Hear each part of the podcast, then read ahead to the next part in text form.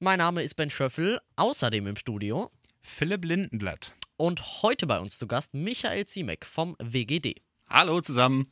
Ganz kurz zu uns. Wir sind Radio Darmstadt. Sie sollten uns kennen, wenn Sie eingeschaltet haben. Wir sind empfangbar über 103,4 MHz UKW oder im Stream unter live.radiodarmstadt.de. Zu dir, Michael. Wir haben uns auf das Du geeinigt. Ähm, der WGD tritt mit dir erstmals bei einer Oberbürgermeisterwahl an. Ist das richtig? Das ist korrekt. Ähm, abgesehen davon ist es äh, die WGD, es ist ah. lang Wählergemeinschaft Darmstadt. Ja, Daher. das ist ja klar. Ich habe es da sogar stehen. Ich musste nur lesen. So schwer kann es gar nicht sein. das ähm, macht nichts. Das passiert uns aber recht häufig, weil wir halt noch eine recht junge Partei sind. Quasi im Prinzip erst seit zwei, drei Jahren gibt es uns, wenn man so will.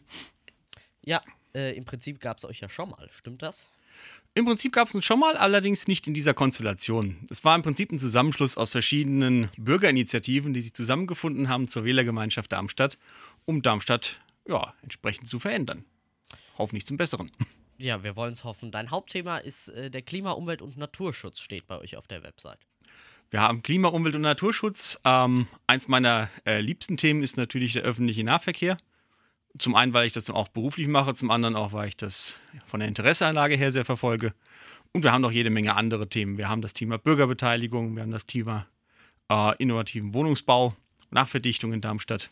Also es spielt alles mit da rein. Sehr gut, da hast du schon angeteasert. Nachverdichtung habe ich mir die Frage aufgeschrieben, was ist das eigentlich? Also im Grunde genommen geht es darum, dass wir die vorhandene Infrastruktur, den vorhandenen Wohnungsbau so nutzen wollen, dass wir entsprechend dann zusätzlich Wohnungen schaffen, ohne dass wir noch weiter Flächen versiegeln. Man kann sich das ganz gut vor so vorstellen, du nimmst ein vierstöckiges Gebäude, packst noch eine Etage oben drauf und hast dann da oben nochmal fünf, sechs Wohnungen geschaffen. Das ist im Prinzip Nachverdichtung. Okay, interessant. Ähm, du hast gerade eben auch schon über die Verkehrspolitik gesprochen. Ähm, bei dir steht auch im, äh, im, äh, im äh, Programm, dass du die Spaltung von nicht motorisiertem und motorisiertem Individualverkehr rückgängig machen willst. Habe ich das richtig verstanden? Das ist korrekt, ja. Ja, was bedeutet das genau? Gut, wenn man äh, durch Darmstadt fährt, sei es jetzt egal mit Fahrrad oder mit Bus oder, mit, oder zu Fuß oder mit dem Auto, man merkt es eigentlich immer wieder, eigentlich sind alle so ein bisschen gegeneinander. Ne? Die Autofahrer können die Fahrradfahrer nicht leiden, umgekehrt ist es genauso. Ich stelle das jetzt bei mir fest, wenn ich als Fahrradfahrer unterwegs bin. Und unser Ziel ist halt entsprechend, dass wir eine Verkehrs, äh, ein Verkehrskonzept für Darmstadt erschaffen, wo jeder die gleichen Rechte hat, wo wir entsprechend ein gutes Angebot für jeden haben und dass man zum Beispiel nicht unbedingt wieder angewiesen ist, aufs Auto zu fahren, sondern dass man Möglichkeiten hat. Man kann Bus fahren, man kann Fahrrad fahren und man kann sich auch entsprechend auf die Verbindung verlassen. Das bedeutet nicht, dass Fahrradwege wieder abgeschafft werden sollen. Auf gar keinen Fall. Es okay, bedeutet aber genauso wenig, dass jetzt wieder Fahrradwege, äh, dass jetzt wieder Fahrradwege zu Autofahr Autowegen umgewandelt werden. Gleichzeitig heißt es aber auch nicht, dass wir Parkplätze jetzt abschaffen wollen. Okay, und wo soll der Platz für die Fahrräder geschaffen werden? Zunächst mal geht es darum, dass wir ein Verkehrskonzept für Darmstadt entwickeln, wo wir entsprechend äh, hinwollen, wo der Fokus drauf liegt, öffentlicher Nahverkehr und Fahrradwege.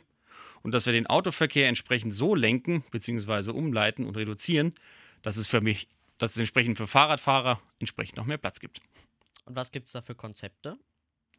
Gut, es gibt äh, unterschiedliche Konzepte, dass man zum Beispiel Hauptstraßen umwandelt in reine ÖPNV- und Fahrradstraßen. Ähm, das wäre jetzt, glaube ich, in Darmstadt etwas illusorisch, weil wir das große Problem haben, dass zwei Bundesstraßen durch die Stadt laufen. Da müssen wir uns erstmal überlegen, wie können wir diese Leute erst zum einen umleiten oder alternativ sie vom Auto überzeugen. Das wird nicht bei allen funktionieren, gerade bei Leuten, die im Schichtdienst sind, den kann man das Auto nicht wegnehmen. Aber wenn wir es schaffen, dass da 10% der Leute auf den öffentlichen Nahverkehr umsteigen oder aufs Fahrrad, dann haben wir, denke ich, schon mal viel gewonnen. Du sagst in deinem Programm, dass du Verkehrspolitik sowohl für jetzt als auch für die Zukunft machen möchtest. Was könnte denn in der Zukunft wichtig sein?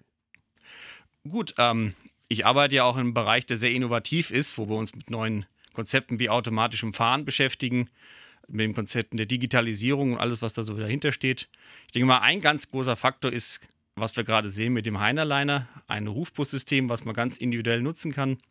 Das andere ist die Umstieg auf ja, erneuerbare Technologien, Sprichwort Elektrobusse, Wasserstoffbusse oder auch Wasserstoffzüge und Elektrozüge, wobei das keine neue Erfindung ist. Gut, weg vom Thema Verkehrspolitik hin zum Thema Mitbestimmung. Was ist ein Bürgerrat? ähm, Im Grunde genommen muss man sich das vorstellen, das ist man kann es so ein bisschen vorstellen, abgeleitet von den alten Griechen, ein, ähm, ein bunt zusammengewürfelter Haufen also eine Gruppe von Leuten, die kann man entweder per Losverfahren die bestimmen oder je nach Interessenlage, die in diesem Bürgerrat zusammenkommen und die Aktivitäten der Stadt Darmstadt bzw. des Oberbürgermeisters dann überprüfen, hinterfragen und da auch ihre Meinung entsprechend einbringen können. Eine aktive Bürgerbeteiligung. Und wer sitzt da so drin?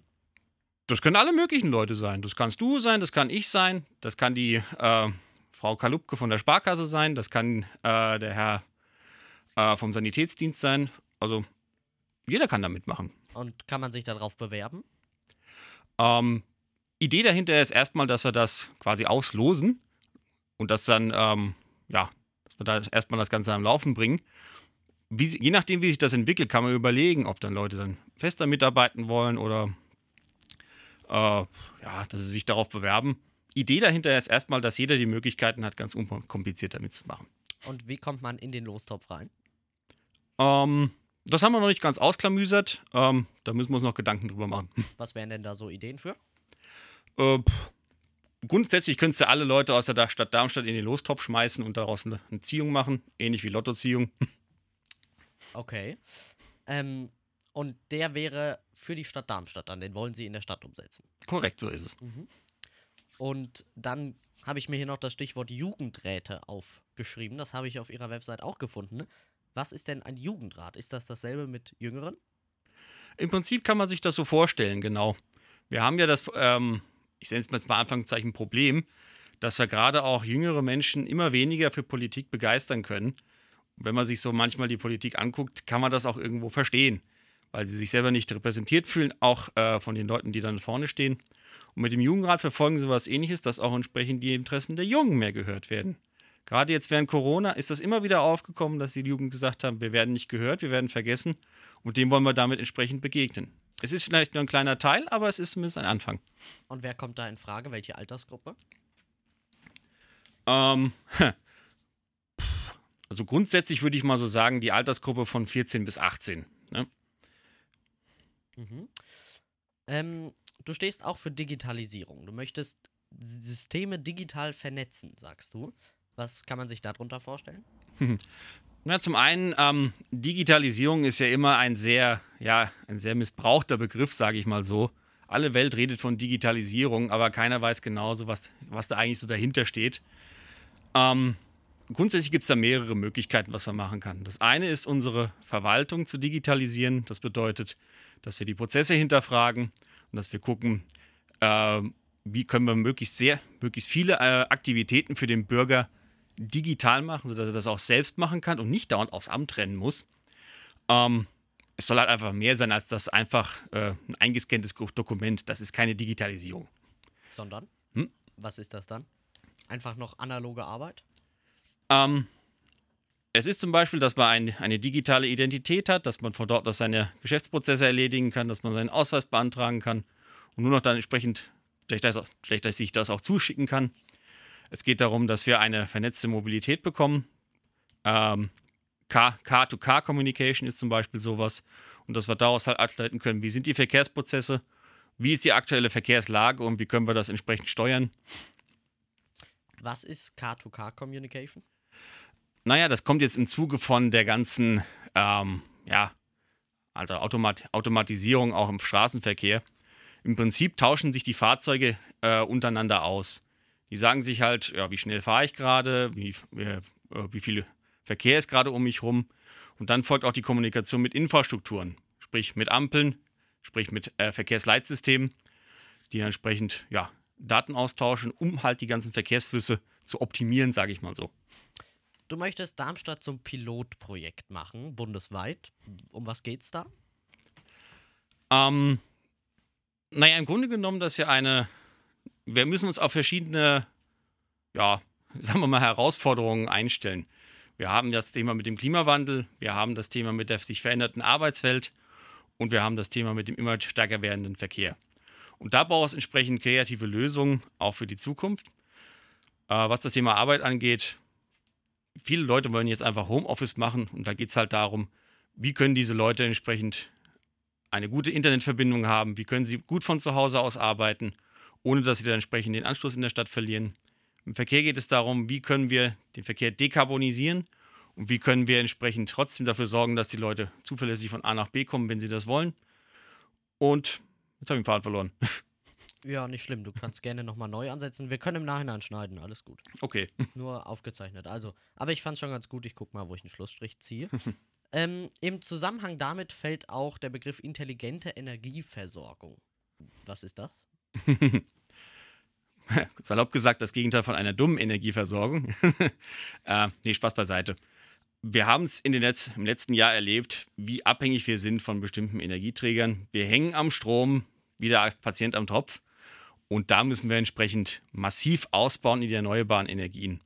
Bestes Beispiel dafür ist, wir haben sehr viele städtische Gebäude, sehr viel Fläche obendrauf, die Sonne scheint, aber es sind keine Solaranlagen drauf, es ist keine Photovoltaikanlage drauf. Das ist alles ungehobenes Potenzial, was man nutzen kann.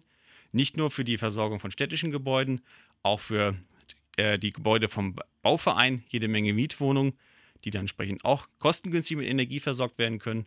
Aber das reicht dann nicht. Ne? Wir müssen äh, uns auch damit auseinandersetzen, wo machen wir mehr Windkraft. Und wenn wir diese ganzen, wenn wir diese ganzen erneuerbaren Energien haben, müssen wir uns darüber Gedanken machen, wie speichern wir eigentlich, wenn kein Wind weht und keine Sonne scheint. Ne?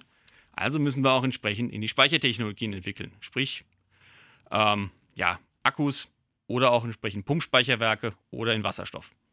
Und welche Gebiete kämen für Windenergie in Frage? Gut, das muss, muss man entsprechend eruieren. Da, wo entsprechend äh, viel Wind weht, ich weiß nicht, ob das äh, im Obenwald der Fall ist, aber das müsste man entsprechend untersuchen und dann gucken, wo man entsprechend bauen kann. Bei dir im Programm steht auch, dass du den Bau von den geplanten ICE-Trassen in und um Darmstadt verhindern möchtest. Wo sollen die genau gebaut werden, diese ICE-Trassen? Also da will ich, ich will nichts verhindern. Ich möchte nur eine Variante entsprechend wählen, die einen möglichst geringen Einfluss auf die Umwelt hat und die aber auch gleichzeitig den maximalen Nutzen für die Fahrgäste liefert. Ne? Es bringt uns zum Beispiel nichts, wenn wir eine zusätzliche Station irgendwo hinter Darmstadt aufstellen, so ähnlich wie es in Frankreich immer gemacht wird, weil dann müsstest du wieder vom Hauptbahnhof dahin pendeln, bringt uns nichts. Mhm. Auch Wohnraum willst du bezahler, bezahlbarer machen? Wie das? Hm, naja gut, es gibt verschiedene Möglichkeiten, wie man das machen kann. Das eine, naheliegende ist, mehr bauen. Ne? Äh, in einer begrenzten Stadt wie Darmstadt ist das, ist das sage ich mal, schwierig geworden. Ne? Weil wir können jetzt schlecht anfangen, in den Herrengarten irgendwie Häuser reinzukloppen. Das würde, glaube ich, nicht auf sehr viel Gegenliebe stoßen. Ähm, deswegen das eine wäre Nachverdichtung, ganz klar. Das zweite wäre, da wo es möglich ist, das heißt in Flächen, die, ähm, die bebaut werden können, dass man die entsprechend nutzt für den Wohnungsbau. Anderes wäre auch eine Umwidmung. Ne? Dass wir bestimmte Sachen zu große Parkplätze oder doppelte Strukturen, was äh, Supermärkte angeht. Dass man da entweder was draufsetzt oder komplett neue Wohnungen baut. Dritter Punkt, das wäre, da wir ja immer den Trend zum Homeoffice haben, ne, wollen ja viele Leute auch, sagen wir mal, raus aus der Stadt, mehr aufs Land. Ne? Trotzdem wollen sie vielleicht nicht die Annehmlichkeit des städtischen Lebens missen wollen. Ne? Und da setzen wir ganz darauf, dass wir mit dem Umland entsprechend gut angebunden sind. Sprich, wir haben eine zuverlässige Busverbindung die ganze Woche über. Wir haben zuverlässige Ruftaxis, sodass man vielleicht auf dem Land leben könnte, zum Beispiel Rostorf oder Griesheim oder sonst wo. Aber bis trotzdem innerhalb von 20 Minuten bis in der Stadt. Sagt Michael Ziemek, Oberbürgermeisterkandidat der Wählergemeinschaft Darmstadt, der der Stadt Darmstadt ein neues grünes Gesicht geben will. Vielen Dank. Ich habe zu danken. Merci. So, das war's.